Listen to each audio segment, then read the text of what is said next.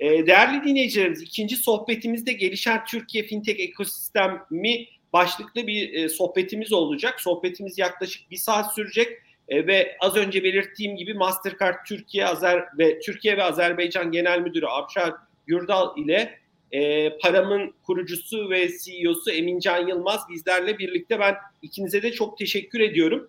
E, Abşar dilersen seninle başlayalım sohbetimize. E, 2023 nasıl e, gidiyor, nasıl başladı, nasıl gidiyor? E, ajandanızda hangi konular öne, öncelikliydi Mastercard olarak? E, 2023 ile ilgili neler söylemek istersin? Ben sözü sana bırakıyorum. Tabii Ozan çok teşekkürler. Başlamadan ikinize de teşekkür ederim Emincan. Seninle beraber olmak çok güzel. Ozan seninle de aynı şekilde. E, keyifli bir sohbet olsun. E, Ozan sorunla başlayayım. E, 2023 çok güzel bir seneydi. E, biz e, bizim çok yakından takip ettiğimiz bir oran var. E, ekonominin dijitalleşme yüzdesi diye. Aslında bunu tüm dünya ölçeğinde takip ediyoruz yakından. Çünkü biz varoluş amacımızı ekonomileri dijitalleştirmek olarak belirliyoruz.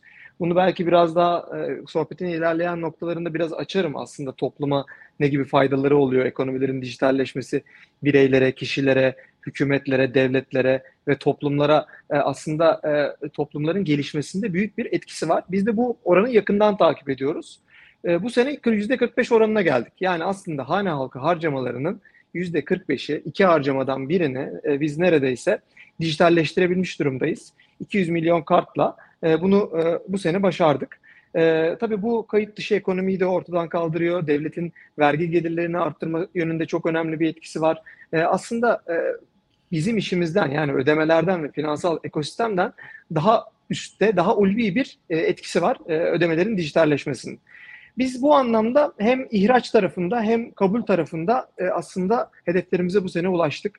İhraç tarafında büyük değişiklikler yaptık. Aslında Emincan gayet iyi bilir. Fintech Express diye bir programı hayata aldık. Aslında Emincan'ın da e, e, temsil ettiği non e, finans dışı kurumlar e, tarafında büyük bir atılıma e, atılım beraberinde getirdi. Aslında bu tarz kurumların iki haftadan iki hafta gibi kısa bir sürede kart, ihracına olanak sağlayan bir çözümü hayata geçirdik. Bunun dışında kart değer güçlendiren, Priceless.com'un relansmanı ile aslında değer güçlendiren, kart ihracında üyelerimizin, kurumlarımızın elini güçlendiren bir yapıya doğru gittik.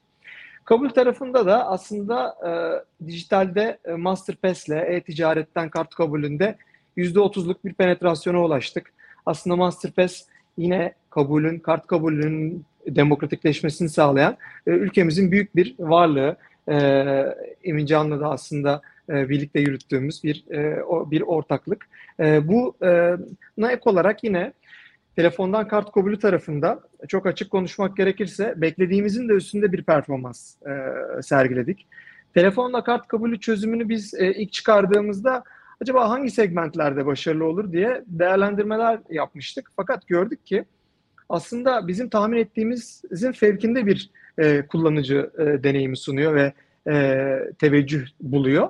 Bugün aslında eve servis yapan kuryeler, e, onun dışında malın ve hizmetin alındığı anla paranın ödemesinin e, yapıldığı, ücretin ödemesinin yapıldığı an arasında faz farkı olan olan bizim asenkron dediğimiz ödemeler e, gibi birçok sektörde ya da sıranın çok olduğu, kasanın kuyruğunun çok olduğu, birebir hizmet aldığınız konfeksiyon gibi sektörlerde büyük bir teveccüh gördüğü ürün.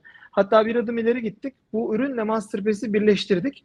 Dolayısıyla kuru temizlemeden eşyanız geldi. Kapıda ödeme yapabiliyorsunuz. Ama siz evde yoksanız size link geliyor. Siz belki de ofisteyken bile ödemenizi yapabiliyorsunuz. Evde bir başkası ürününüzü teslim alabiliyor. Bu birinci bacak. Yani dijitalleşme, ekonominin dijitalleşmesi.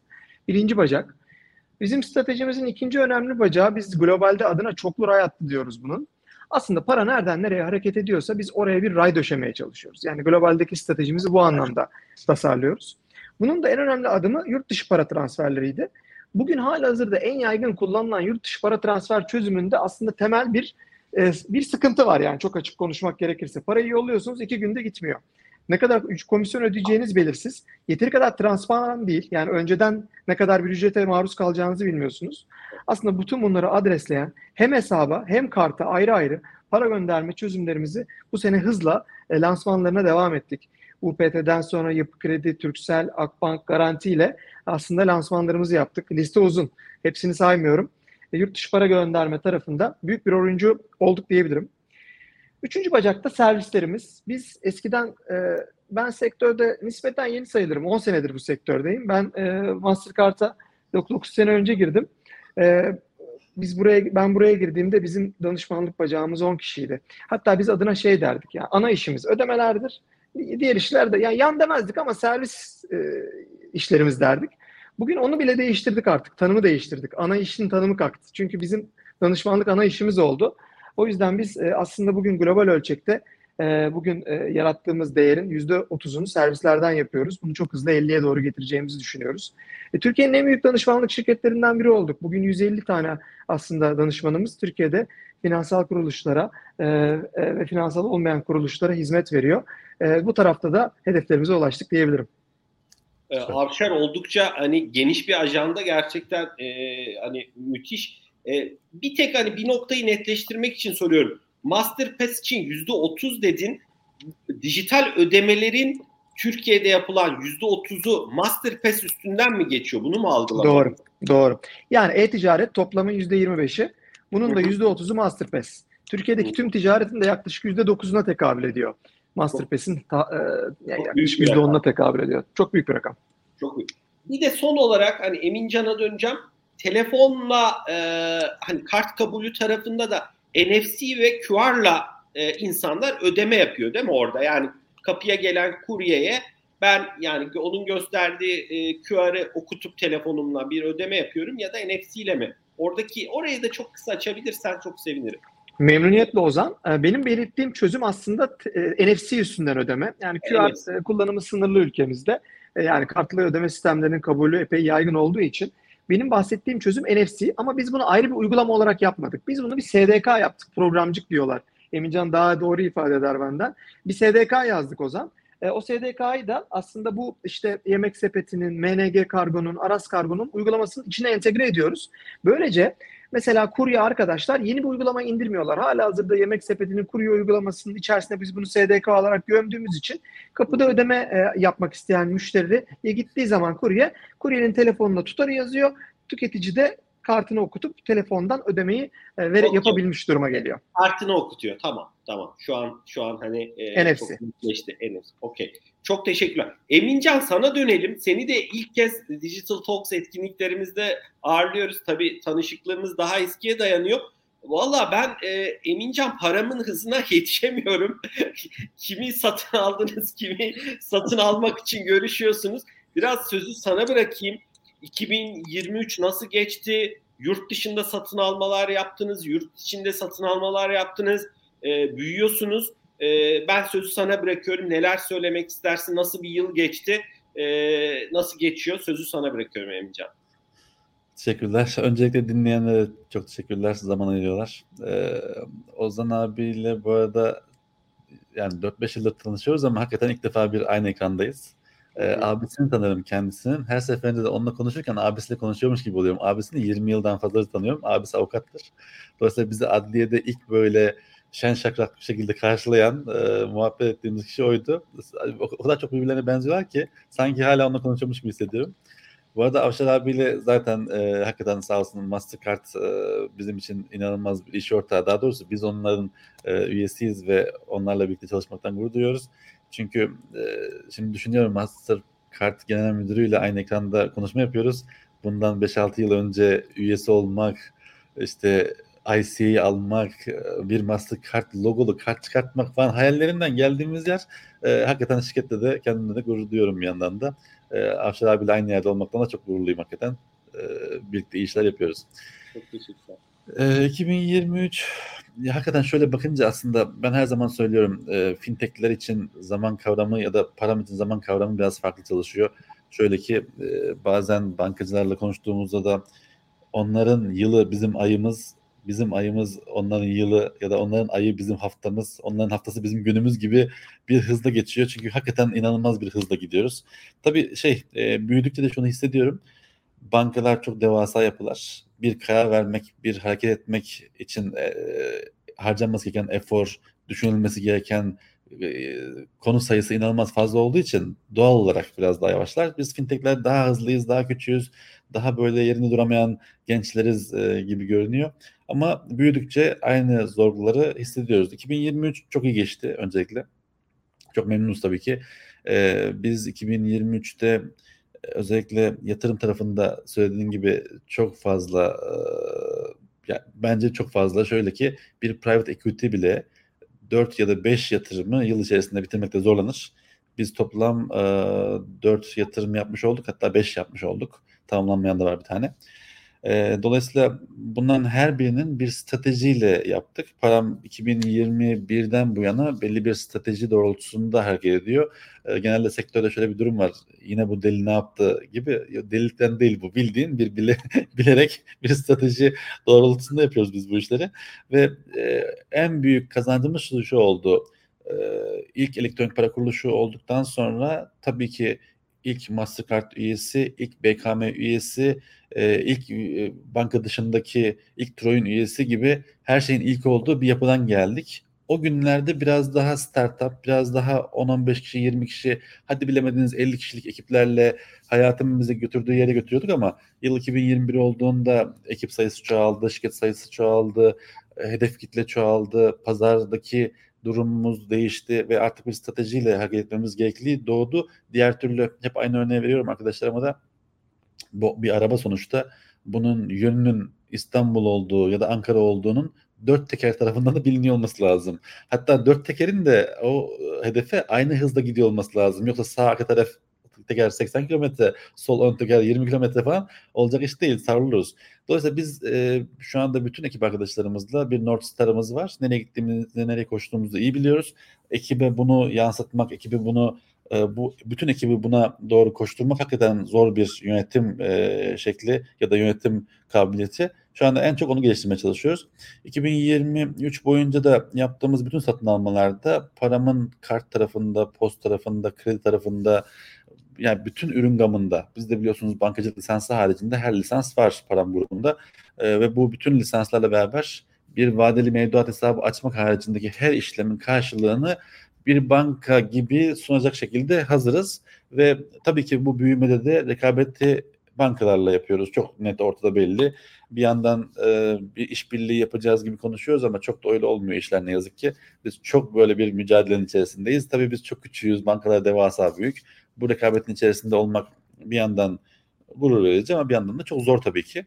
Dolayısıyla biz neyle rekabet ederiz? Yatırımlarla rekabet ederiz diye düşündük. Stratejimizi de bunun üzerine kurduk. Dolayısıyla biz satın almaları bu stratejiyle ilerletiyoruz. Artık Türk para, Türk elektronik para, param ortada bir güven kurumu. Hakikaten parasının emanet edildiği, parasına zeval gelmeyecek şekilde bilinen bir kuruluş haline geldi. İlk elektronik para şirketi sonuçta Türkiye'nin. Ama ne lazım? Daha fazla varlık lazım. E bu para yarışında bankalarla rekabet etme şansın yok. Bir yere kadar yapabilirsin. Dolayısıyla bizim başka varlıklara ihtiyacımız var. O varlıklar neler? Yazılımlar, daha değişik varlıklar. En basit örnek vermem gerekirse Finrot'a eski ismiyle e-çözüm. 480 bin noktada tahsilat sistemi. Dile kolay. Yani Akif Bey ile Arif Bey ellerine sağlık hakikaten inanılmaz bir şirket haline getirmişler. 480 bin noktada Türkiye'nin ilk bin şirketine baktığınız her yerde ne tahsilat var. Şimdi ne tahsilatın üzerine geçen işlem hacmi inanılmaz. Bu arada hakikaten orada da e, devasa rakam, rakamlar var. E, Masterpass gibi. E, ayda şu anda 23 milyar TL'lik tahsilatı ne tahsilat yapıyor.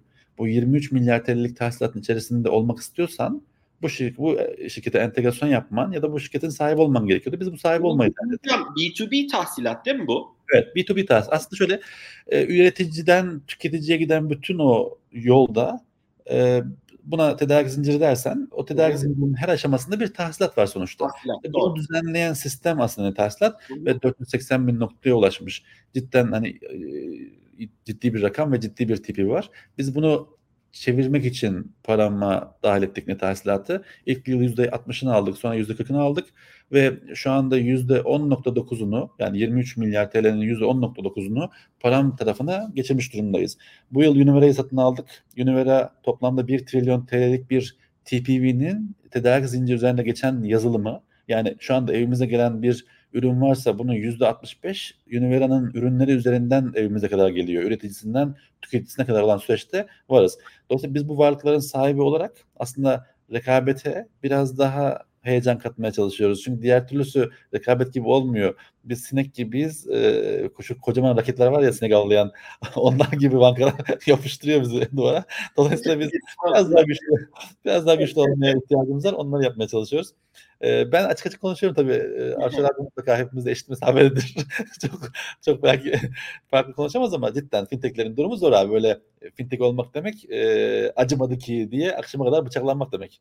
E, dolayısıyla biz bunun içerisinde siz de siz de e, kendinizi e, farklı sektörde değer önerisi kuvvetli olan şirketleri e, bünyenize katarak arka tarafta ve ön tarafta kuvvetlendiriyorsunuz ki rekabette güçlü bir şekilde yer alın, yer alın ve finansal açıdan da kendinizi Kesinlikle. uzun soluklu bir yarışa hazırlayın diye algılıyorum.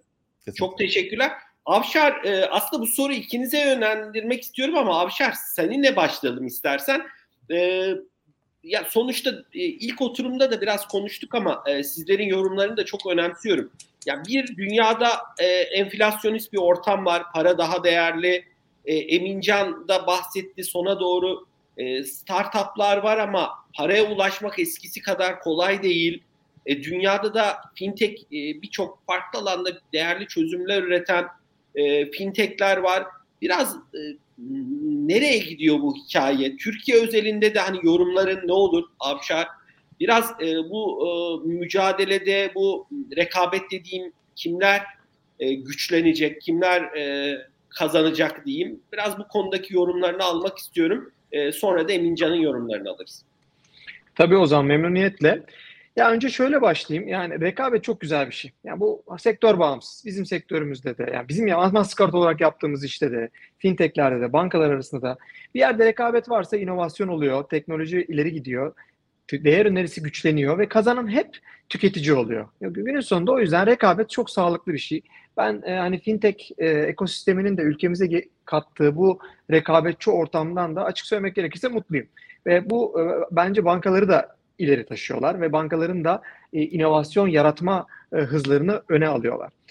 E, şimdi nereye gidiyor? E, 2030 yılında gömülü finansın e, toplam finansal ekosistemde yaratılan değerin yaklaşık %30'unu yapması bekleniyor. Şimdi bu büyük bir beklenti. E, bu neden oluyor ve e, aslında e, neyle ilintili? Şimdi hayat hep daha senkron bir yere doğru gidiyor. Yani tüketicinin bir şeye ihtiyacı var. O ihtiyacı daha hızlı. Bir krediye ihtiyacı var. Şimdi Emincan'ın da aslında kredimle yarattığı ürün aslında tam olarak neyi adresliyor? Bu e, ihtiyacı, kredi ihtiya e, krediyi kullanma ihtiyacını o an, ihtiyacın doğduğu anda e, erişmesine olanak sağlıyor tüketicinin. Yani hayat senkronlaşıyor. İhtiyaçla ihtiyacın karşılaştığı an arasındaki mesafe kısalıyor. İşte gömülü finans da buradan geliyor. Pazar yerlerinin, belediyelerin, telekomünikasyon operatörlerinin, üye iş yerlerinin, devletlerin tüm ödemelerinde e, aslında e, gömülü finansı e, hayatımızda görüyor olacağız. Şimdi tabii bunun önemli bir itici gücü de e, açık bankacılık. Açık bankacılık henüz hayal edilen e, palazlanmayı yaşamadı ama ben e, yakın zamanda yaşayacağını düşünüyorum. Bu işler biraz da yavaş yavaş oluyor. Özellikle COBİ'lerin e, dünyada ve yurt dışında COBİ'lerin hayatı açık bankacılıkla çok hızlı değişiyor. E, onların e, krediye erişmesi çok kolaylaşıyor. Çünkü 6 tane e, ortalamada 3,5 tane bankayla çalışıyor bir COBİ. Para bir yerde, post başka yerde, krediyi başka yerden kullanmış. Birkaç tane hesap var. Tedarikçisinin bir tanesi ısrar ediyor. İlla diyor şu bankayla çalışırım. Bir çoklu bir hesap yönetim işi söz konusu. Yani nakit akışı yönetimi zamanların önemli bir kısmını alıyor. İşte bunu açık bankacılık çok kolaylaştırıyor ülkemizde bu anlamdaki değer önerilerinin hızla artmasını bekliyorum. Yine açık bankacılık tarafında e, bu krediye erişme, bu krediye verme tarafında o bilgilerin harmanlanması yoluyla COBİ'lerin krediye erişmesinin kolaylaşacağı çözümlerin hızla yaygınlaşacağını düşünüyorum. Ülkemizde e, aslında son dönemde basında da epey yansıma buluyor. Yatırım tarafı çok hızlı büyüyor. Enflasyonist piyasalar e, cebinizdeki paranın değerlendirilmesi, işletilmesi ve değerinin özellikle kaybedilmemesi noktasında sizin proaktif adımlar atmanızı e, zorunlu kılıyor. Aslında bu tarafta yatırım odaklı çözümlerin de sayısının artmasını, var olanların da kendini geliştirerek tüketiciye esnek yatırım araçlarını sunar hale gelmesini bekliyoruz diyebilirim. E, yani e, biraz daha e, genişe çeker tamamlarsam aslında e, tüketici şimdi Türkiye büyük bir nüfus. Hatta en önemli gücümüz de aslında bu büyük nüfus. E, küçük küçük segmentlere böldüğünüz zaman bile yatırım yapmaya değer anlamlı kitleler elde ediyorsunuz. Yani bir genç nüfus, bir öğren üniversite öğrencileri, yurt dışına çıkan kitle, ev hanımı falan dediğiniz anda aslında bizim bu işin e, e, yatırımı yapan kurum e, için kendine öder bir e, finansal getirisi oluyor. Bu anlamda e, daha odaklı bu tarz değer önerilerinin sayısının hızla artmasını bekliyoruz. Aslında e, e, bugün gömülü finansın ve açık bankacılığın da e, yardımcı olmasıyla beraber birçok yeni oyuncunun işi fintech olmayan, işi finans olmayan birçok oyuncunun sisteme girip kendi sahip olduğu müşteri bazından e, bu e, çapraz satışla nemalanmasına yönelik değer önerilerini piyasaya sunacağını düşünüyoruz. Yani bugün birçok belediye zaten bunu yapıyor ama yapmayanlar da yapmaya başlayacak. Birçok pazar yeri kendi kart değer önerisini ya da finansal çözüm değer önerisini ortaya sunuyor ama bunun genişleyeceğini ve yeni oyuncuların gireceğini, telko operatörleri, üye işyerleri aynı şekilde dijital oyuncular bunların aslında sayısının fintech ekosistemine giren, onlarla ortaklıklar yapan oyuncuların sayısının artacağını düşünüyoruz. Bu anlamda sözü Emincan'a paslayarak bitireyim. Aslında bu anlamda şöyle bir ihtiyaç doğuyor. Yeni oyuncuların, bu tarz oyuncuların sisteme girebilmesini sağlamak için teknolojiyi mümkün kılan oyuncuların önemi ve sistemde aldıkları sorumluluk da artıyor. Aslında Emincan'ın Param grubunun temsil ettiği bu e, e, teknolojiyi mümkün kılmak konusunun da aslında önümüzdeki dönemde parlayan yıldız olacağını söyleyerek sözlerimi tamamlayayım. Çok teşekkürler Avşar e, değerli paylaşımlar için. Emincan hakikaten Avşar çok e, iyi bir noktada bıraktı. E, benim anladığım e, yani geniş kitlelere daha fazla ulaşacak finansal çözümler söz konusu olacak ve bunlar biraz da fragmente de olacak ve belki ana işi olmayan, belki demeyeyim ana işi olmayan kimi kurumlar da bu işlerden gelirler elde etmeye çalışıyor ve çalışacak. E, tabii ki bunları da tek başlarına yapmaları mümkün değil. E, bu altyapıyı kurmaları, yönetmeleri. Ben sözü sana bırakıyorum. Sen rekabeti nasıl görüyorsun? Avşar'ın söylediklerine ek olarak neler eklemek istersin? E, sözü sana bırakıyorum Emincan. Şöyle rekabete bir e, finansal sektördeki rekabet bir de diğer taraf diye aslında ayırıp da başlayayım e, söze. E, finansal sektörde rekabeti az önce anlattım. Tabii ki bankalar, fintechler var. Fintechler arasında da rekabet var. Sonuçta e, 2018-2019'dan bu yana fintech e, dünyada en çok böyle iştahla yatırım yapılan yer oldu. 2019, 2020, 21 hakikaten inanılmaz çarpanlarla, inanılmaz değerlemelerle şirketlere yatırım yapıldı. 22-23 birazcık bu genç çocukların realize edebildiği, edemediği kısımlar netleşti. Yatırımcılar da artık dünyanın gerçeklerini biraz daha gördüler. Şimdi biraz daha böyle fintech bir balon mu acaba diye kaldı ortada. Ve fintech'in şu anda geldiği durum siz Türkiye'de de görüyorsunuzdur, dünyada da görüyorsunuzdur. Benim bildiğim kadarıyla Litvanya'da verilmiş 1607 finansal kuruluş lisansı var. Sadece Litvanya'da küçük bir ülkede. Ee, Avrupa'da da inanılmaz sayıda var. Türkiye'de şu anda neredeyse böyle. Bu arada Türkiye çok büyük pazar. Avşar abinin söylediği gibi 85 milyon kişi sonuçta hakikaten 60-70 bankanın olduğu yerde 150 elektronik para şirketi olsa da iş yapılır. Ama yaratıcı olmak, bir iş çözmek, bir sorun çözmek kısmına odaklanmak gerekir. En büyük problem Türkiye'deki ne yazık ki şöyle rekabetteki en büyük problemi söyleyeyim izlediğim. Bir zamanlar herkes tekstilci olmuş ülkede. Çünkü tekstil çok favoriymiş. Yani herkes ben de dikerim, ben de satarım demiş. Sonra inşaatçı olmuş herkes bu arada. İnanılmaz inşaat şirketleri girmiş. Bilen, bilmeyen, yapan, yapmayan falan. Şimdi gördüğüm kadarıyla fintech süpermiş deyip de fintech'e girmek isteyen çok fazla. Hakikaten bu konunun uzmanı olmayan ya da sermayesini burada e, boşa harcayacak olan, zamanında boşa harcayacak insanlar olmuş durumda. Ya bu bence bir neyi çözüyorsun? Az önce Avşar abinin söylediği değer önerisi kısmı inan bir startup için ilk başta hiçbir anlam ifade etmiyor biliyor musun? Yani değer önerisinin ne olduğunu ya da o cümlenin ne ifade ettiğini bilmeden bir business plan yaratmadan ortaya çıkan insanlar oluyor. Bu bence yanlış bir konu. İşte Türkiye çok girişimciliğe e, şey bir yer burada pazar. Mesela ben de olamazdım bu arada. Yani mesela Amerika'da sıfırdan başlamanın zorluğu, Türkiye'de sıfırdan başlamanın zorluğu iki taraf için de farklılığı var. Türkiye inanılmaz girişimci seven bir yer. Ben çıkıp şu sermayeyle şirket kuracağım diyorsun. Sana şirketin sermayesini soran da olmuyor. Var mı yok mu diye. Dolayısıyla hakikaten iyi ama bir yandan da tehlikeli tabii ki. Düzen bozulabiliyor. Şimdi bizim tarafta rekabet böyle. Ne yaptığını bilen insanlarla beraber bence Türkiye'de çok fazla iş, iş var. Çok fazla yapılacak yer var. Çözüm üretilecek çok fazla alan var. Biz hepsinin içerisinde şu an teker teker görüyoruz. Ne olduğunu da söyleyeyim. Bu kadar e, yetenekli bankaların, bu kadar iyi sistemler olan sahip olan bankaların, bu kadar büyük bankaların uygulamalarını görüyorsundur. Yani ben her zaman söylüyorum. Eve gelip kuru fasulye pilav yapmadığı kaldı. Her türlü işi yapacak hale geldi yazılımlar. Bunların olduğu yerde fintech'te olmak falan hakikaten zor ama hala çok fazla yer var. Şimdi geleyim diğer rekabete. Şimdi aslına bakarsan sektörün ne olduğu kısmından önemsiz.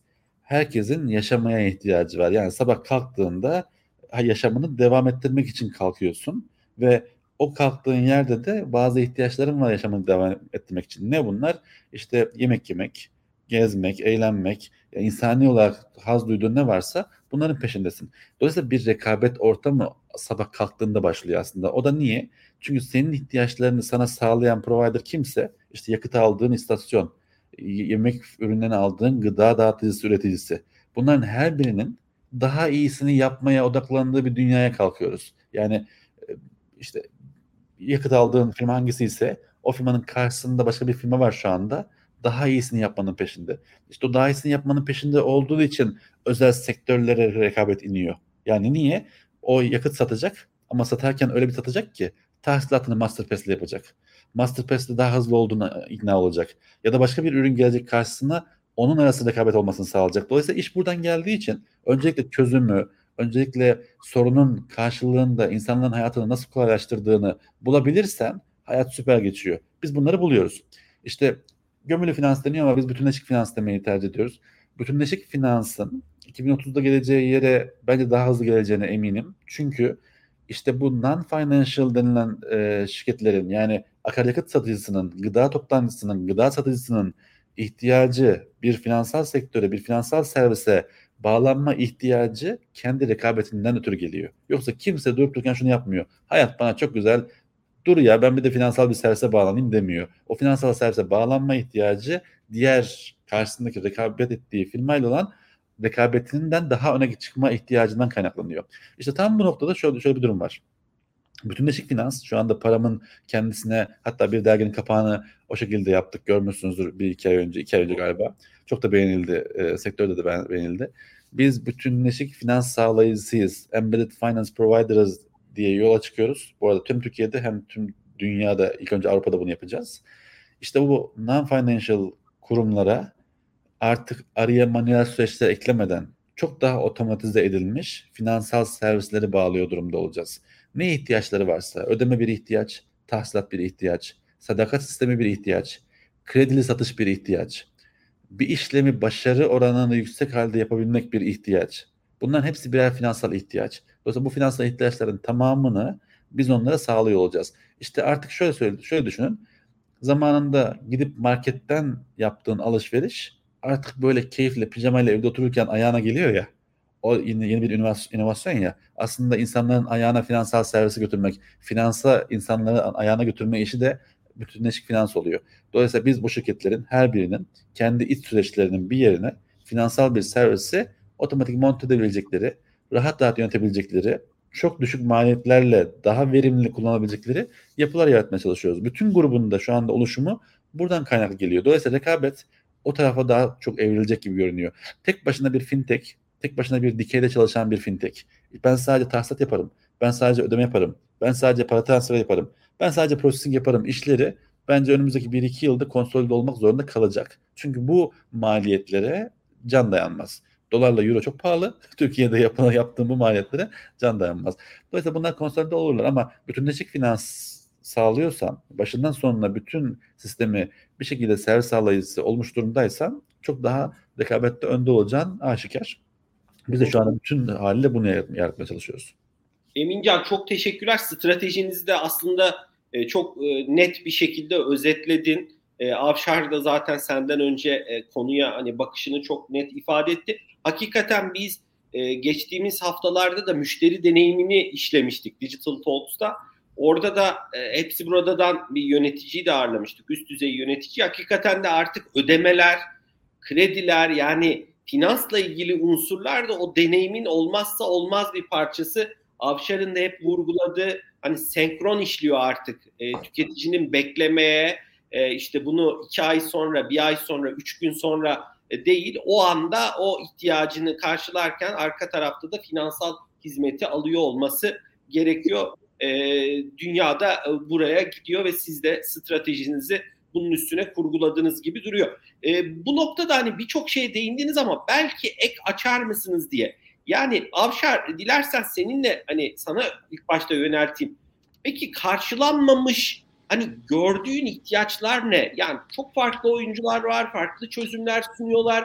Sen gerçi şeye de vurgu yaptın. Pazar gitgide e, yani finans oyuncusu olmayan kurumlar da belediyeler, işte farklı platformlar finansal servisleri kendi e, sistemlerine embed edip, entegre edip sunacaklar dedin ama biraz gördüğüm boşluklar nerede Türkiye'de? Hani buralarda gelişim alanları var dediğim bir nokta olur mu? Yoksa e, pas mı geçelim bu soruyu bilmiyorum. Yo pas geçmeyelim var yani burada en, şimdi en önemli aslında e, en büyük nokta paranın hareketlerini biz grafiğe döktüğümüz zaman e, aslında henüz dijitalleştirmekte geri kaldığımız en büyük grubu kurumlar arası ödemeler olarak görüyoruz. Yani B2B dediğimiz kısım hala dijitalleşmede bizim hesabımıza göre %10'un altında. Yani demin Emincan'ın bahsettiği Net Tahsilat, Univera bunlar çok büyük yapılar ve işi de çok kolaylaştıran bir değer önerisi sunuyorlar. Ama yine de tüm ticari, Türkiye'de 10 milyon ticari kredi kartı var.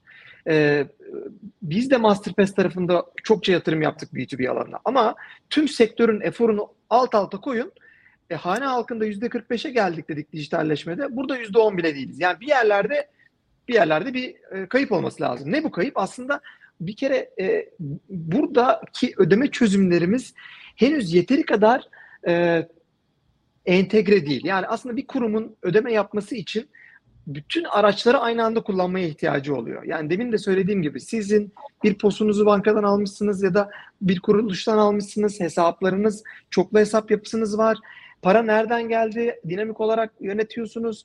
Aslında kolay bir iş değil. Zaman, önemli bir zamanınızı alıyor. İşte biz burayı aslında sektör olarak henüz yeteri kadar e, e, itemedik. Bence burada gidecek bir yer var. B2B ödemeler bence önümüzdeki dönemde hızla büyüyecek. Burada hem kredi çözümleri, enflasyonist piyasa, kredi piyasasının daralması gibi konular da aslında bu tarz çözümlere fırsat tanıyacak. Yani özetle kurumlar arası ödemelerin, kurumların devletle olan, kurumların gerçek kişilerle olan ve kendi aralarında olan ödemelerinde bir dijitalleşme ihtiyacı, değer önerisinin genişlemesi, büyümesi, çoklanması ihtiyacı var. E, yatırım tarafında yeni değer önerilerine, global piyasalara baktığımızda burada son derece e, tüm piyasalara yatırım yapabildiğiniz araçlar olduğunu, ülkemizde de var yanlış anlaşılmasın ama bunların sayısının artacağını görebiliyoruz. Burası e, burada adreslenmemiş potansiyel olduğuna inanıyorum ben. Buranın büyüyeceğini düşünüyorum.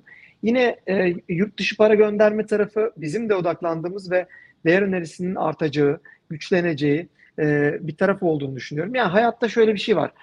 Aslında değişim çoğu zaman e, yeni fırsatları yaratıyor değil mi? Yani kültürel değişim olabiliyor, bu teknolojik değişim olabiliyor, regülatif değişimler olabiliyor. Aslında e, bunların olduğu noktalarda yeni fırsat alanları çıkacaktır. İşte demin ne konuştuk? Açık bankacılık hayatımızdaki regülatif bir değişiklik. Şimdi burada aslında bu e, alanı, bu kanalı kullanan oyuncuların sayısının kişisel fon yönetimi çözümleri deniyor buna bireysel tarafta. Yani yatırımlarınızı ve paranızı değerlendirdiğiniz, farklı alanlara gecelik olarak yatırımlar yaptığımız, e, birikim hedefleri koyup o birikim hedeflerine uymanızı sağlayan çözümler de yine e, henüz ülkemizde yeni yeni gelişiyor. Bu alanın da açık bankacılığın da el vermesiyle beraber hızla artacağını söyleyebilirim. Çok teşekkürler Avşar. Hakikaten bu soruyu da ilki sormuşum. E, bayağı orada da fırsatlar, gelişme alanları var. Emincan senin yorumların ne olur? Eminim siz bu fırsatları da zaten okuyarak e, yatırımlarınızı da ona göre yapıyorsun. Sen değindin ama tekrar sözü sana bırakıyorum. Eklemelerin olacaktır tahminim. Tabii ki şöyle, e, şimdi zaten söylediğin gibi aynen e, öncelikle bunları görüp buralara doğru hareket edip buralarda büyük yatırımlar yapıyoruz. Çünkü biz e çözümü 16 milyon dolara, Univera'yı da işte yaklaşık o rakamlara yatırım yaparak aldık. Sonuçta ciddi bir para harcayarak e, bu şirketlerin sahibi olmaya çalışıyoruz.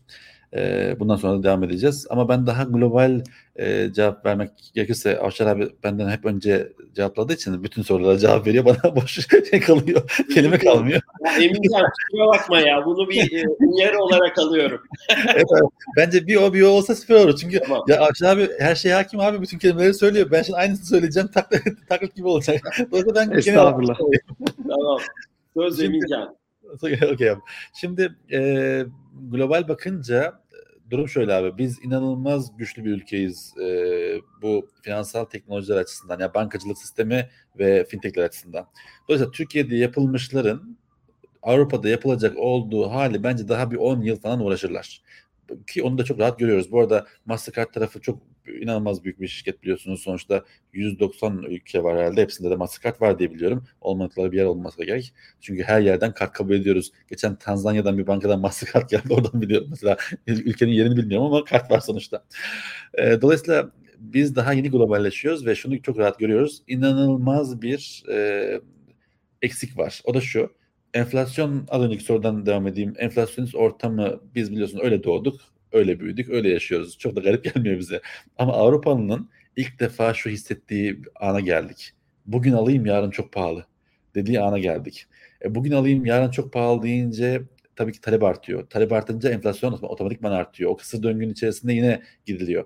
Ama Avşar abinin yine söylediği cümleyi aslında bulunayım. B2B kısmı yani bir üye iş yerinin finansal sisteme erişimi, okur yazarlığı kısmı hakikaten her ülkede daha az. Şimdi consumer'a herkes gittiği için bir şekilde ilk önce o bir şekilde anlatılmış durumda. Kart verilmiş, loyalty sistemi bağlanmış, Mastercard Visa zaten her yere erişmiş.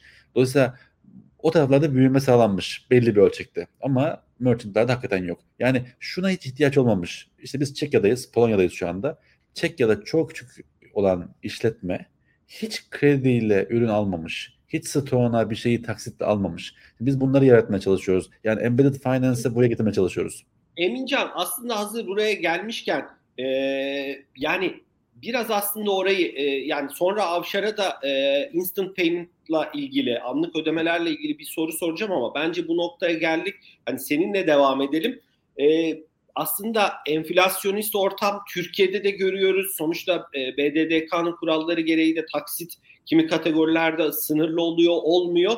E, tüketici kredilerinde de e, talebi görüyoruz. Baktığınız zaman Avrupa senin çok iyi özetlediğin gibi zaten bu dünyayı yeni yeni tanıyor.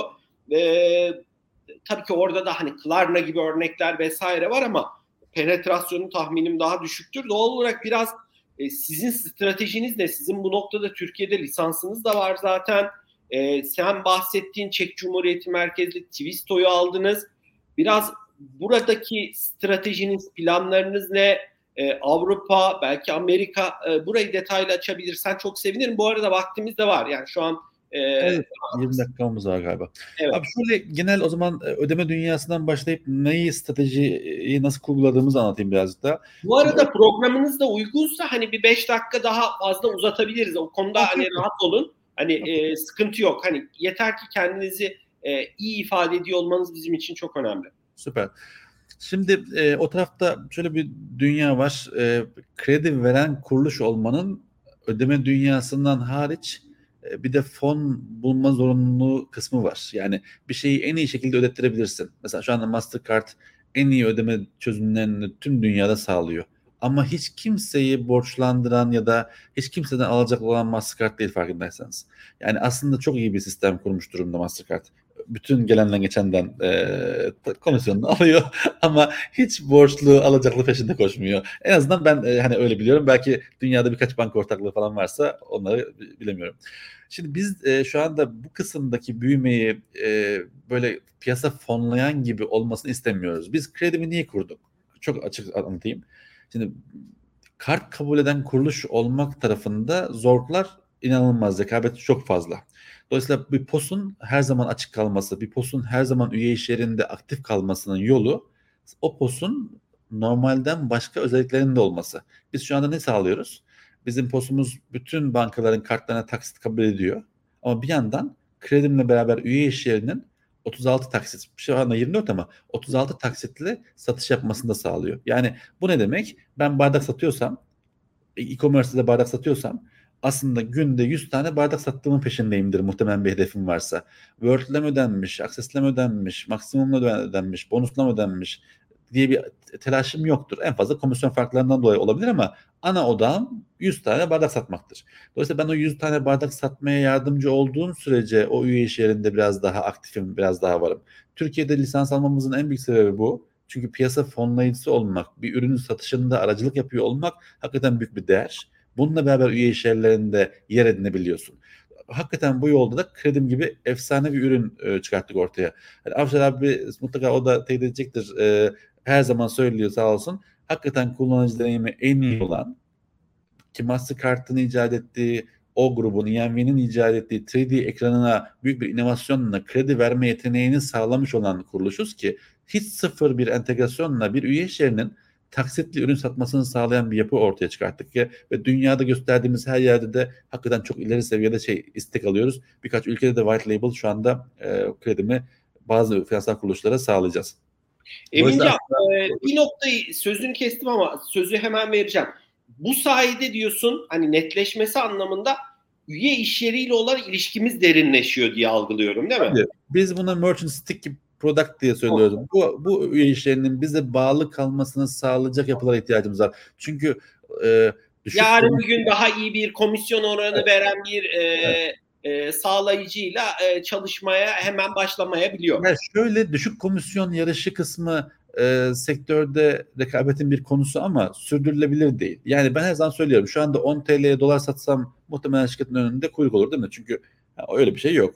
E, dolayısıyla bunu yapmanın da manası yok. Düşük komisyon yarışa bir yere kadar bir stratejik pazarlama işi olarak girersin ama belli bir yerden sonra bu ilişkinin sürdürülebilir olması için üye işlerine birden fazla onun işini çözecek ürün ve hizmet sunmalısın. İşte biz üye işlerine full hizmet sunmak için yapıyoruz. Türkiye'de bunu başardık yapıyoruz şu anda ilerliyor. Biliyorsunuz Hopi yatırımımız var sonuçta. Bir de 2024'te biz 2023'te Hopi yatırım yaptık. Niye? Çünkü Hopi 18 milyon kullanıcısı olan bildiğiniz bütün markalarda geçerli olan bir e, aslında sadakat sistemi. E, bu sadakat sistemiyle beraber ben hedefimin tamamına neredeyse erişim yolu bulmuş durumdayım. Hopi'ye yatırım yapıp ben dedim ki Türkiye pazarı okey buraya kadar. Ben burada zaten en iyi kaleleri tutmuş durumdayım. En stratejik hareketleri yapmış durumdayım param olarak. Şimdi Avrupa tarafına gitmem lazım. Oraya fokuslanmam lazım. Çünkü Avrupa hakikaten başka bir oyun, başka bir mindset, başka bir bakış açısı. Ee, şimdi Avrupalıların hakikaten inanılmaz bir iş yapış şekli var. Kağıt üzerinde bir şeyin çalıştığını göstermeden kimseye hareket ettiremezsin. Yani bizim gibi yolda hallederiz AŞ'lik bir durum yok. Biz Türkler çok hızlıyız, çok hızlı hareket ediyoruz. Ama Avrupa'da öyle çalışmıyor. Onun için o tarafa fokuslanmak ve o tarafa daha çok vakit harcamak lazım. Dolayısıyla onun için de biz bu ürünleri oraya taşımak için de biraz daha Türkiye'de yatırımlarımızı yapıp o tarafa odaklandık. Şimdi bu arkadaşlara, enflasyonu yeni görmüş olan kişilere, taksitin ne olduğunu yeni anlayanlara, biz İngiltere'de lisans almaya, almak için İngiltere'ye gittiğimde ben taksitle yani installment'ı konuşmaya çalıştığımda İngilizlerin cevabı şuydu. Şimdi anlamadım. Param yok ve bir şey alacağım ve taksit mi yaptıracağım diye soruyorlardı. Şimdi Monzo'nun orada yaptığı taksitin peşinde herkes. Sonuçta bu hayat değişiyor. İşte bu değişimi en iyi yakalayan şirket olmaya çalışıyoruz. Onun için şimdiden yolumuza çıktık. Şimdiden Avrupa'ya gittik. Şimdiden Orta ve Doğu'nun olduğu taraftayız. Çünkü Fransa, İtalya o gibi yerler bize daha henüz erken aşama. Şu anda çok öyle hızlı gidemeyiz. Oralarda çok güçlü rakipler var. Ama Orta ve Doğu Avrupa'da ilerleyerek gidiyoruz. Bu hizmetlerin tamamını da oralara götürmeye çalışıyoruz. Çok magic bir ratio'muz var. Yani çok böyle bir e, kendimize düstur e, yarattığımız bir değerimiz var. O da şu. Biz kart kabulden %50, kart ihracından %30-35 ve kredi biznesinden %15 e, dedim. Avşar abi yan döndü bu arada. şey oldu. Avşar abi kötü bir oran mı verdim bilmiyorum ama 50 35 ee, ve... senin e, ekranın döndü ama bir ayarda mı bir sıkıntı oldu bilmiyorum. Ben bir şey yapmadım. Heh, tamam. Öyle olunca dedim. Oldu. Tamam. oran çok mu şaşırtıcı oldu? 50, 35 ve 15 gibi bir e, oranla e, bir iş iş yapış şekline odaklıyız ve oraya doğru hedef e, yaptık koşuyoruz. E, bu en sağlıklı bütünleşik finans değeri diyebilirim. Bu, bu sağlıklı değer üzerinde param inşallah e, hayata devam edecek. 2024 ile ilgili konuşacaksak da o geleceği sonra anlatırım. Tabii ki, tabii ki. Tabii ki. Çok teşekkürler. Avşar sana dönelim. Bir Emincan'ın hani e, paylaştıklarına yönelik bir yorumun olur mu? Ee, sonra da e, yani onu da sorayım. E, sonra sen hani e, istersen yorumda da bulunursun. E, ben hani e, siz tabii işin çok daha uzmanısınız. Ben biraz daha dışarıdan takip ediyorum. Anlık ödemeler diye bir kavramı duyuyoruz. Yani instant payment diye. Tabii Türkiye'de fast diye bir hayatımıza girdi. Bir kavram girdi. İşte 7-24 para transferi yapabiliyoruz. Belli bir limiti vardı. En son 20 bindi galiba hatırlayamadım. Ee, doğal olarak bu instant payment dediğimiz anlık ödeme fast buna mı tekabül ediyor? Mesela Brezilya'da Pix diye bir anlık ödeme sistemi var. Ee, kartlı ödemelere kıyasla çok ciddi bir büyüme elde etmiş. Amerika'da e, FedNow var. Bu anlık ödemeler nedir Avşar? Bu işin tabii ki hani e, çok e, deneyimli yöneticisi olarak bu konuda neler paylaşmak istersin? Bir de bu anlık ödemeler bankalar arası transfer söz konusu. E, bu tabii ki kartlı ödemeler için bir tehdit mi? E, bu konuda bizi aydınlatırsan çok sevinirim. Ben sözü sana bırakıyorum. Tabii ki memnuniyetle. Ee, Emincan çok güzel özetledi. Oraya hızlı geçeyim. Birkaç şey ekleyeyim ben de. Ee, ya bu evet aynen öyle. Yani Türkiye'de enflasyon kronik bir problem. Ya ben hatırlıyorum yani bundan 30 sene önce dedemle bir televizyon almıştık. Ee, onu taksitle aldığımızı hatırlıyorum ben böyle hani anılarımızda bazı böyle fluk anılar kalır ya. Hani e, ya ülkede enflasyon bir problem olduğu için aslında bu e, insanlar da buna göre hayatlarını şekillendirmişler. İşte kredi, bizim bir kredi kartı pazarı olmamız da aynı sebepten yola çıkıyor. Şimdi e, bir kredi kartı Türkiye'de aslında tüketicinin cebine yüzde beş bugünkü rakamlarla yüzde beş her işlemde ortalama e, fayda sağlıyor. Şimdi düşünsenize 27-28 gün ortalamada fonluyorsunuz. Faizlerin geldiği şu noktada %4-5 civarında aslında bir fayda elde ediyorsunuz. Tabii bu şu anda çok yüksek bir seviyelere geldi bu. Yani bu e, bu sene de ilk defa 2023'te tarihinde ilk defa en azından ben benim sektörde olduğum son 10 senede benim görebildiğim kadarıyla ilk defa e, kredi kartı banka kartından hızlı büyüdü. Yani neden? Çünkü bu bedava fonlama aracı e, o %4-5'lik faydayı tüketiciye veren e, bırakın Türkiye'de dünyada değer önerisi yok. Her bir harcama yapacaksınız %4-5 kadar bir değer yaratacak size ya da bir faizde e, finansal fayda sağlayacak. Şimdi e, bu Buy Now Pay Later'da Emincan'ın söylediklerine %100 katılıyorum. O yüzden tekrar etmeden e, şurasına parmak basayım. Faizlerin şu noktası aslında e, biraz sağlıksız bir nokta Buy Now Pay Later için. Yani bu dönem Türkiye'de Buy Now Pay Later'ın çok hızlı büyümesinin önünde bir engel. Çünkü tüketici %4'ü 5'i ya da 3 taksit yaptığı zaman onu %10'u 12'yi e, ödemekte tereddüt edecektir. Emincan özetledi. Niye üye işleri bunu istiyor? Üye işleri buna niye teveccüh gösteriyor? Ya da Emincan'ın değer önerisinde, paramın değer önerisinde neden onu onu aslında bu öne geçiriyor? Çünkü şöyle bakıyor üye işleri. Diyor ki ben bunu sistemime koyarsam ekstradan %3, 4, 5, 10 bir tüketiciyi adresler miyim? Kredi kartı limiti ol, yetmeyen, e, kredi kartına sahip olmayan, bedava fonlama aracına sahip olmayan, belki banka kartı dahi olmayan, o ödemeyi yapamayacak bir kitleyi sırf bunu koyduğu için aslında e, o ürünü satabilir hale gelebilir, gidip, gelebilir miyim diye bir soru soruyor. Cevabı evetse uygulamayı yapıyor ki bu soruda birçok üye iş için de cevabı bunun evet. O yüzden de aslında e, şimdi al sonra da uygulamalarının önümüzdeki dönemde e, hızlanarak artmasını bekleyebiliriz. Fakat faizlerin şu geldiği nokta bir tık işleri zorlaştırıyor. Hani Avrupa'daki faiz seviyesi ve enflasyon seviyesi aslında e, yani bu eski seviyelerde Avrupa'da yüzde ikilerdeyken e, yani soru işaretiydi ama ne zaman ki enflasyon yüzde beş ila on bandı arasına oturdu aslında oral, oralar için de e, şimdiden sonra da çözümlerinin hızla artması beklenilebilir. Deyip toparlamış olayım. Şimdi ikinci soruya geçeyim o zaman e, müsaadenle. E, instant payments dedin. Alternatif ödeme yöntemleri de diyoruz diyoruz biz bunun adına. Şimdi bu dünyada evet hızla büyüyen bir alan. Kartlı ödeme sistemlerinin muadili midir? Aslında değildir. Yani ikisi ayrı çözümler. Bir tanesinde kartla ödüyorsunuz, bir tanesinde doğrudan hesaptan ödeme yapıyorsunuz. Ne farkı var? Hesapta ödediğiniz zaman aslında chargeback hakkınız olmuyor. İtiraz edemiyorsunuz. Ödediniz gitti. Hani onunla ilgili bir süreç yok. Dünyadaki uygulamalarda da yok. Ülkemizde de yok. Dolayısıyla e, bir itiraz hakkı olmuyor tüketicinin. Tüketiciyi aslında tam anlamda koruyan bir yöntem değil. E dünyada geçerliliği yok. Bugün Fas'ta ülkede bir ödeme yaptınız ama gitseniz sınırdan geçseniz e, Yunanistan'da bir yemek yeseniz e, o e, hesabı bu yöntemle ödeyemezsiniz. Ya da yurt dışında bir e, alışveriş yaptığınız internet sitesinden bu sistemle ödeyemezsiniz. Ülkelerin lokal çözümleri bunlar. E, yani olumlu birçok etkisi de var bu arada. Ekonomileri dijitalleştiriyor. Yani şimdi paranın nakit olmasını mı isteriz? Dijital sistemde olmasını mı isteriz? Elbette dijital sistemde olmasını isteriz. Bizim bir tane rakibimiz var. Her zaman da böyle oldu. O da nakit. Nakiti ortadan kaldırmak, ekonomileri dijitalleştirmek. Çünkü ekonomileri dijitalleştirdiğiniz zaman zaten gerisi kolay. Gerisini çözüyorsunuz. Ama önemli olan paranın dijital kalması. Bu gri ekonominin de ortadan kalmasını, suçla e, mücadeleyi de mümkün kılıyor. Gri ekonomiyi ortadan kaldırıyor ve top, günün sonunda devletlerin vergi gelirlerini elde etmesini sağlıyor. Şimdi önemli bir nokta, bizim de odaklandığımız önemli bir nokta. Bizim hesaplarımıza göre bugün aslında bu e, FAST'la e, anlık para transferi çözümüyle ülkemizde e, yaygın olarak kullanılıyor. Fakat ticari amaçta da kullanıldığını biz bunu tespit ettik. Yani yaptığımız analizlerde birkaç bankada yaptığımız analizle Agra gibi veri vermek gerekirse e, Türkiye'de toplam ticari harcamanın yaklaşık %10'una geldiğini görüyoruz biz bu e, bu, bu tarz yöntemlerle ödemelerin. Tabii bunun şöyle bir sakıncası var. E, bu e, çözümler e, siz kartla ödeme yaptığınız zaman bunu raporlanıyor ve bundan vergi topluyor aslında devletler.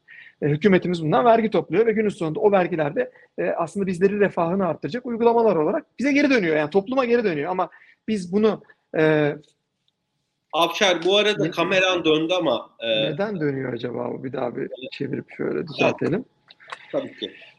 Şimdi e, bu e, ödemeler bugün aslında e, raporlanmadığı için bankalar tarafından yapılan e, ticari amaçlı olanla e, odaklanarak söylüyorum. Aslında burada e, olası bir vergi kaybı söz konusu. E, tabii bu çok kolay çözülecek bir konu. Biz bunu e, Sayın Bakanımıza, Bakan Yardımcılarımıza aktardık. Yani kendileri zaten e, konu üstünde de çalıştıklarında ilettiler. Yani burada e, çok basit bir şey. Yani ben eğer Ozan'ın hesabına ayda 20 kere e, Ozan'ın hesabına, kişisel hesabı eğer ayda 20 tane işlem alıyorsa bu ticaridir. Yani bu bunu ayırt etmek çok kolay. Dolayısıyla hani burada bunun olması gereken e, bu tarz ödemelerin de eğer ticari odaklaysa, ticari amaçlaysa bu tarz ödemelerin de e, vergilendirilerek aslında e, yine e, kartlı ödeme sistemlerinde olduğu gibi toplum yararına geri dönmesi önemlidir. E, yani özetle bu çözüm dünyada vardır, ülkemizde de vardır. E, fakat bunun e, en önemli noktası e, bu tarz ödemelerde en önemli nokta bu e, bu ödemelerin de sistemde olması ve kaydının tutulmasıdır. Hazır yeri gelmişken Emincan'ın yorumuna da e, şunu da ekleyerek e, cevap vermiş olayım.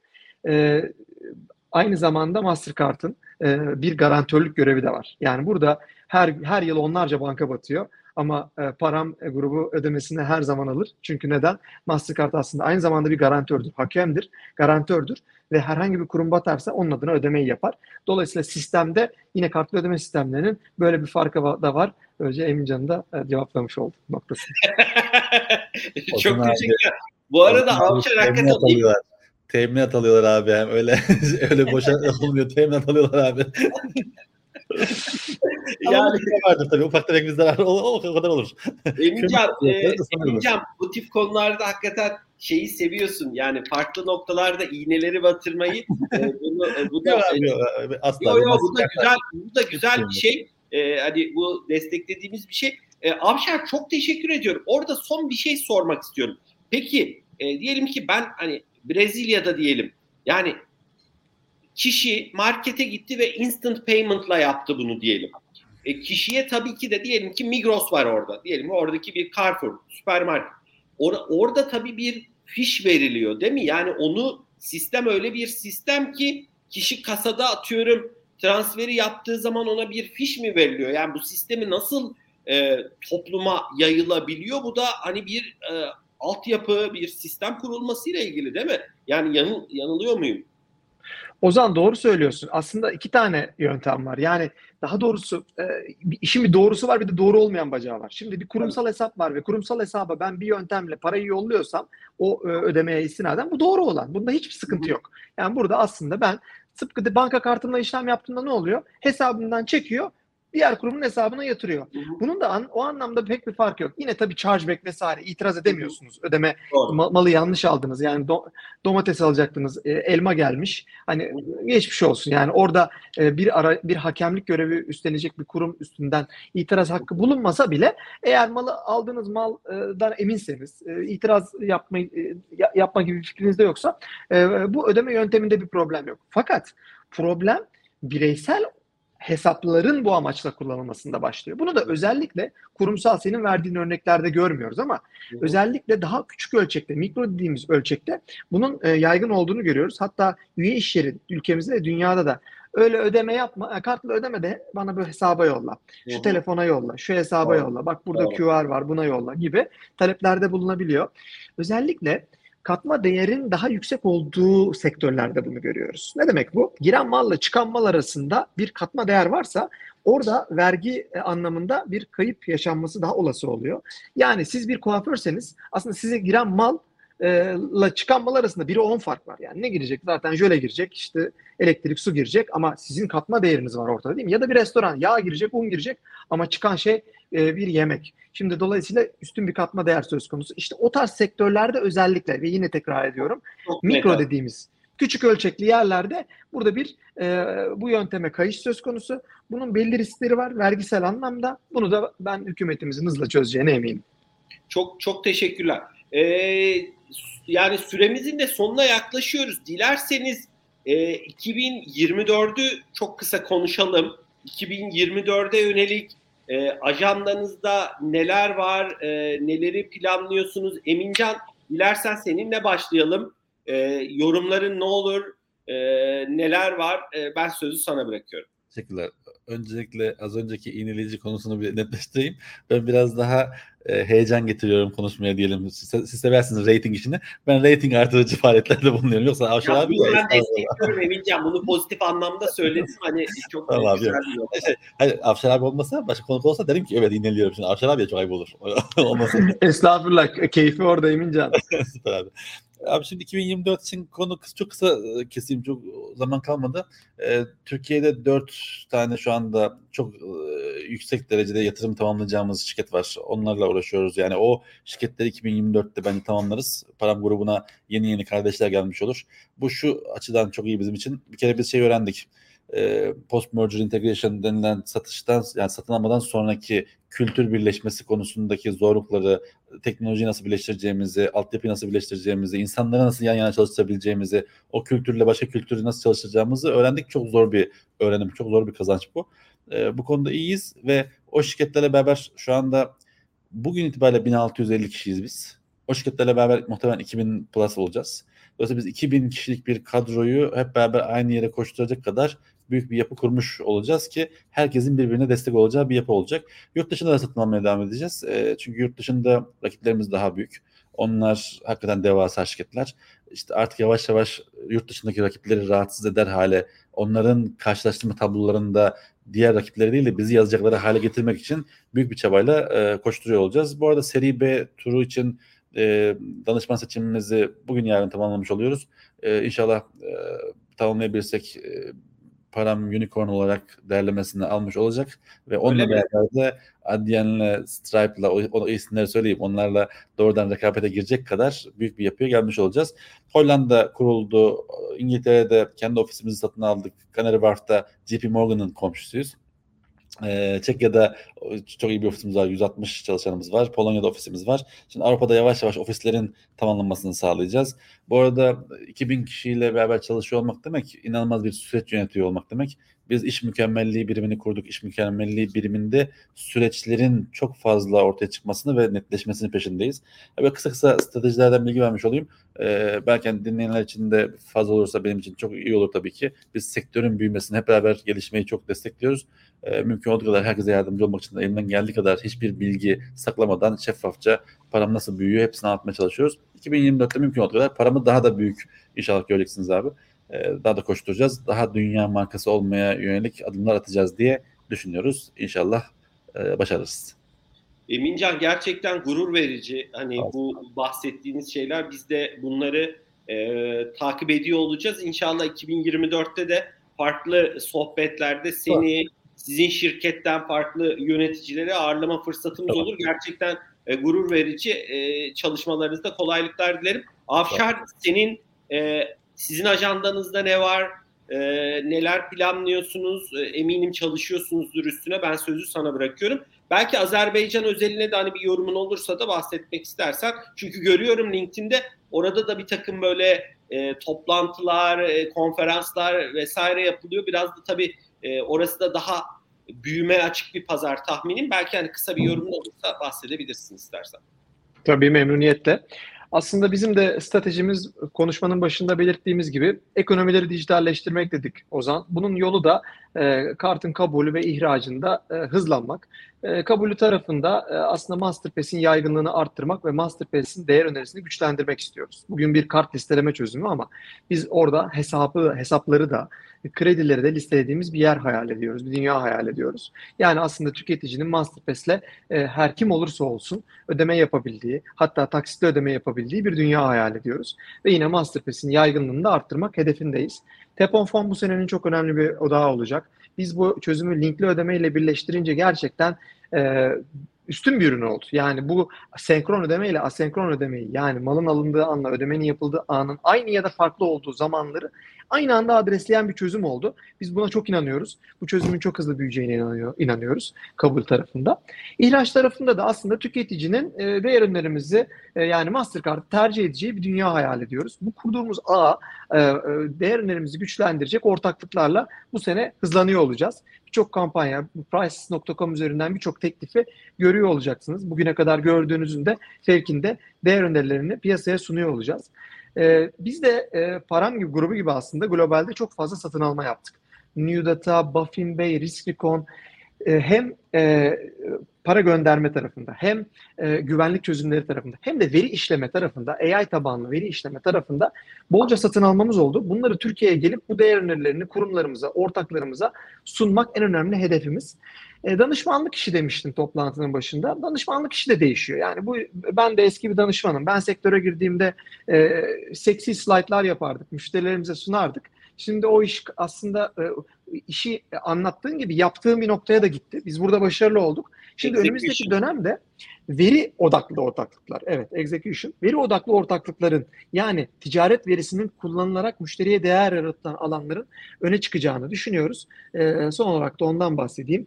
Veri işbirliklerinde bu sene e, bu sene o sene olacak. Azerbaycan'ı da cevaplayayım, onu atladım. Evet.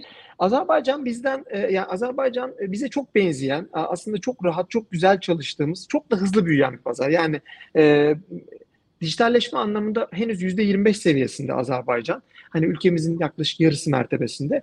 Ama o kadar hızlı büyüyor ki orada özellikle e, e, bizim tokenizasyon dediğimiz yöntemle yani e, telefonla ödeme yöntemi de mümkün. Apple Pay, Google Pay orada hayatta. Tabii o da pazarın çok hızlı büyümesine sebep oluyor. Çok yaratıcı deneyimler, çözümler söz konusu. Ben burada oturduğum yerden Azerbaycan e, da birçok bankanın müşterisi olup e, telefonuma e, o kartları indirdim. Onları kullanıyorum. E, dolayısıyla orası da e, hem Türk firmaları için e, öyle bitireyim. Hem Türk firmaları için büyük potansiyel barındırıyor. E, aynı zamanda da e, tek tek millet, e, iki devlet e, duygularımıza da e, yaşartıyor diyeyim. Çok teşekkürler. Ee, yani sohbeti kapatmadan ben az sonra kapanışı yapacağım. Son hani ekleyeceğiniz bir cümle, bir yorum olur mu yoksa kapanışı yapayım mı? Afşar abi bizi Azerbaycan'a götür diyorum ben şimdi. ya şöyle e, hemen bir işbirliği o zaman konuşalım. E, madem beraber bir araya geldik. Şimdi biz Afşar abiyle ara sıra yemek yiyoruz, sohbet ediyoruz. E, tabii Mastercard inanılmaz yoğun büyük bir yapı. Bizim taraf böyle hızlanamadı. E, işbirliğini 2024'te Mastercard'da daha da büyütüp daha da fazla yapmak için elimizden gelen her şeyi yapacağız.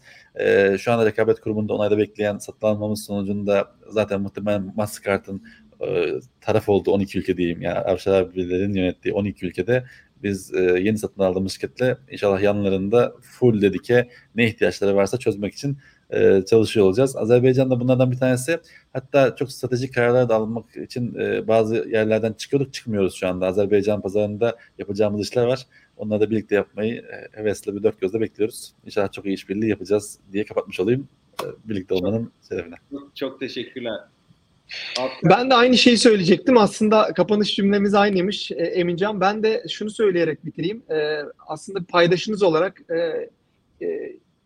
iş iş ortağınız olarak ve aynı zamanda dostun olarak gurur duyuyorum ben kişisel olarak da sizinle. Şirket olarak da sizinle gurur duyuyoruz. Sizin paydaşınız, ortağınız olmaktan e, ülkemize yarattığınız değerler için de teşekkür ediyorum. E, memnuniyetle mutlaka e, yeni coğrafyalarda da aslında bu ortaklığı e, el birliğiyle yayacağımıza ben eminim. E, biz de zaten enerjimizi buna odaklıyoruz. E, ben de son cümlemde şu olsun. Bu e, çok keyifli bir oturumdu. E, ayrıca teşekkür ederim. Diğer oturumdaki arkadaşların da söylediği gibi de Cumhuriyetimizin 100. yılı kutlu olsun. Dinleyen herkese de biz dinledikleri için teşekkür ederim. Çok çok teşekkürler. Sizleri ağırlamak gerçekten sizlerin değerli tecrübelerinden faydalanmak bizler için çok önemli. Ee, ben 2024'ün de e, gerek parama gerek Mastercard Türkiye ekibine e, istedikleri sonuçları getirmesini dilerim. Değerli dinleyicilerimize de teşekkür ediyorum bu sohbeti takip ettikleri için ve sohbete her zaman YouTube'dan erişebilirler, ulaşabilirler. Bir soruları, yorumları olursa da zaten LinkedIn'den bana ulaşabilirler. Biz bugün de ayrıca bu sohbeti podcast olarak da Spotify, Apple Podcast gibi platformlardan da paylaşacağız. Umarım Avşar e, Emincan 2024'te de farklı sohbetlerde, farklı gündemlerde tekrar bir araya gelme şansımız olur. Ben ikinize de çok teşekkür ediyorum. E, ve e, müsaadenizle bu sohbeti birlikte dilerseniz kapatalım. E, keyifli, güzel bir gün dilerim sizlere de. Çok teşekkürler. Çok teşekkürler.